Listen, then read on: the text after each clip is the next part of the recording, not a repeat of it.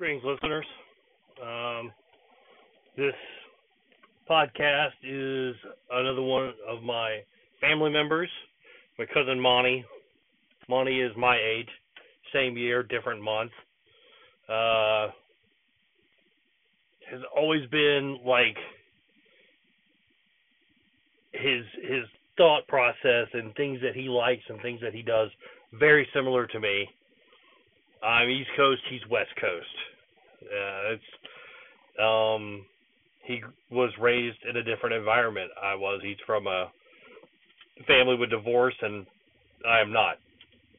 So uh nature versus nurture. But here we are years later and uh he's a great influence on me. I, I think I've been a great influence on him as well. He he found out I was in IT and I told him no matter what your background is, if you have the capacity to learn, you can do this too. And I got him hooked up with um, training that I had uh, taken. Um, and he came he came flew out from California and took some classes, got certified. Um and while he was trying to struggle to make it because he really just didn't have a direction, he uh came and lived with me for several years he moved in. We had a big house. We had spare rooms with no use, and I had a comp- huge uh, computer computer lab. Um, I basically had a whole floor to do whatever I wanted. Yeah, I painted it uh, motherboard green and had all my equipment with what my cousin Monty called church tables, uh, lining the walls. They're basically tables that were folding tables that were uh, set up and lined up against the wall. Ideally, my dream of that room was to have a clock from each time zone lining the wall. I was so into hacker related stuff, just you know, just being able to look at like a, a clock and tell what who in the world you were affecting, where you were affecting them. It was really cool. Um, concept. It, it never worked out. Ended up moving from there. Um, but Monty moving in was huge. Uh, we had to get used to each other and what he um, you know, it's like having a roommate in college, except for there's no rules and restrictions other than we're adults. And so, you know, we had a really good uh we had really good time together. We went out to dinner, we cooked, we we did things different than he was used to. Um but he acclimated very well. He's the one I mentioned in a previous podcast that said we can do anything any night you want except when wrestling was on. And we, you know, those nights were all about that. Monday Night Raw, uh, and any special events that happened during the week. That's where the TV went. And we scheduled everything around that. Um, had a really great time. Never, never really got in an argument. Never really had disagreements about anything.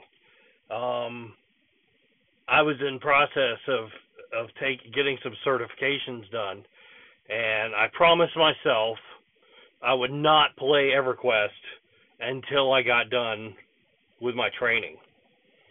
So all I got to do was study and watch over his shoulder. Uh, and he was a huge, he was huge in, in bringing me into that and showing me how to do things. And once I finished my certifications, I was able to join him and had a blast. I mean, literally same room as a, as you know as a person gave us a huge advantage over other people. And we spent a lot of time together and you know, I, I relied on his skills, he relied on my skills, and we just had we just had a really good time playing the game. Um I would say he was an, as equal of an influence uh gaming wise as anybody else I ever knew. Um you know, because we're both into IT, we were squeezing every bit of performance we could out of the machines that we had, and we had multiple machines. Um, EverQuest could only be run on a single machine with no with no way to tab out to go and look something up. So we would have other machines side by side where we could pull up maps or uh, quest details, stuff like that, to figure out what to do next. And it was cool. I mean, it was a hardwood floor, and we had, you know, uh, office chairs that we could just, with wheels, we would slide down from one end to the other, and could, uh, you know, basically interact. And it was it was really cool. It, it made for. I'm sure it kept me as involved as I had mentioned previously you know, um, one thing that EverQuest, uh, our name, the names of our characters, cr- character creation was a huge part of it, and so if we created characters and they were not in the same area, we had to work really hard to team up. We had to get to the same place. So you would do all the de- beginning stuff, and so happened with Monty, he created a barbarian uh, warrior who was up in the north, and I created a uh, monk that was in the south in in Qeynos, and I had to fight and get high enough level that I could safely travel to where he was. And uh, being that I was human, I had blindness at night. I could not see without some form of light. Um, and there was a very treacherous uh, maze you had to travel through to get to the barbarians' land um, called Blackburrow. And it's basically a cave, and you could not see. And when you zoned into it, you know, there's a there's a second there's a timing delay of when you're in one zone going to the next. And the screen pauses and it says loading zone or loading i can't remember exactly. I think it's loading zone or it'd say loading blackburrow and you would zone into blackburrow and if there was a train there and i mentioned what a train is in a previous episode you could be killed. You could walk into a death. Uh and if you were a human and didn't have a torch you couldn't even see your corpse to pick up all your equipment again. Um, and there would just be pile piles of bodies right at the entrance. Um, so one of the things was uh, he had a really good area for uh, to go and level and do and do quest. I just had to get to him. So I would zone into Blackburrow, I had a map. I knew which path I had to run, and I would run that way. And you would get, uh, I think it had gnolls, which are basically upright walking dogs, uh, attack you. Um, and you could try to get away from them. They had they had pathing issues where they couldn't they didn't run in a straight line. They followed a path so sometimes you could trip them up in their own path and and keep going. Uh, other times there was uh, there were areas there that because you can't see because it's really dark, um, there were traps, so you had to be really careful.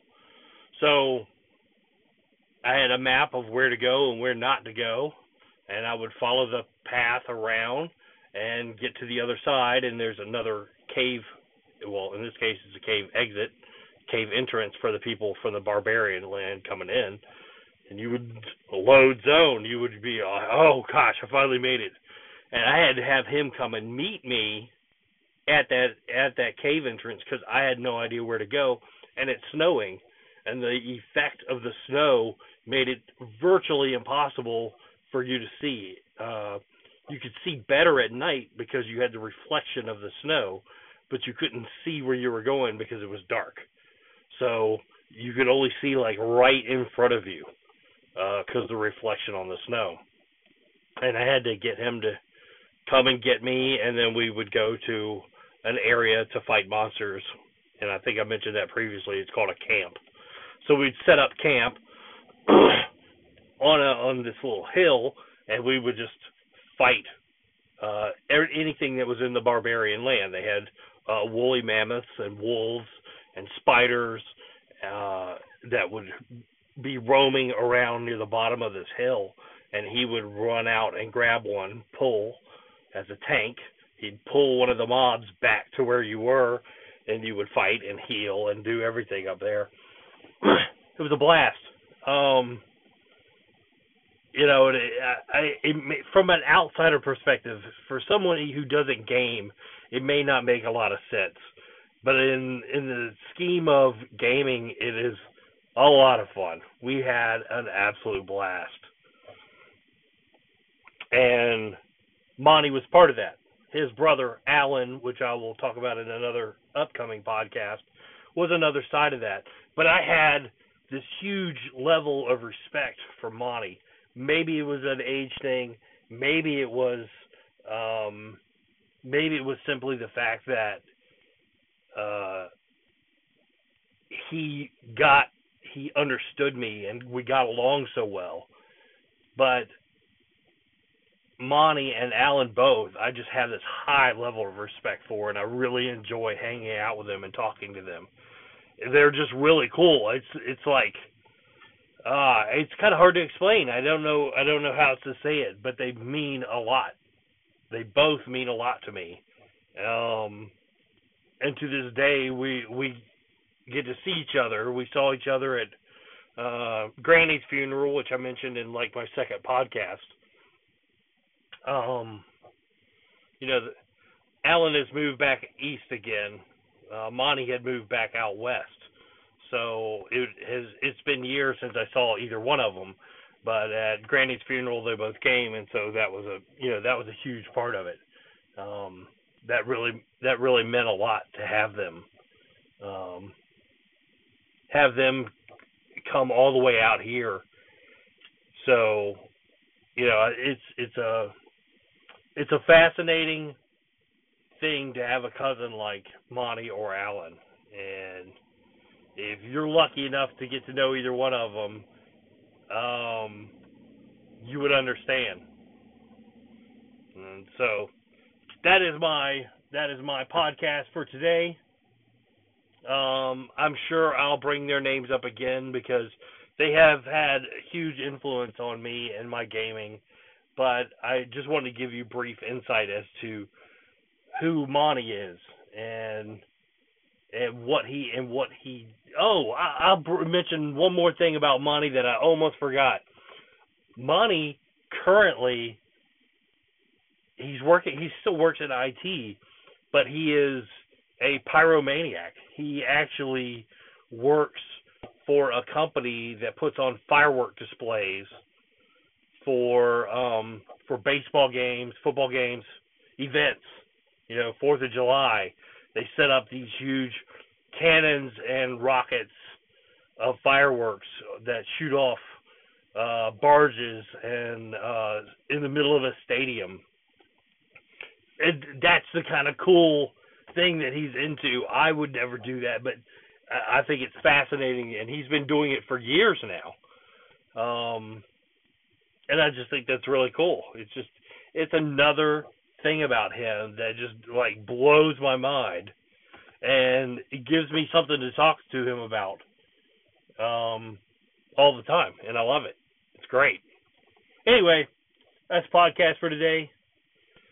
Patreon.com forward slash base camp. And uh, this is where I'll leave a message for my boys, and I'm not I'm not trying to make it um, something for them where they where they have to listen to it, but I know right now that things are not um, perfect with your cousins, but give it time. Stay true to who you are, and things will turn around. Your boy, you, you're you will click with cousins, and a lot of it has to do with not seeing them as often. A lot of it has to do with growing up differently and then coming back and remembering what it was like when you were able to spend time together. That's all I got for today. Catch you on the next one. Bye.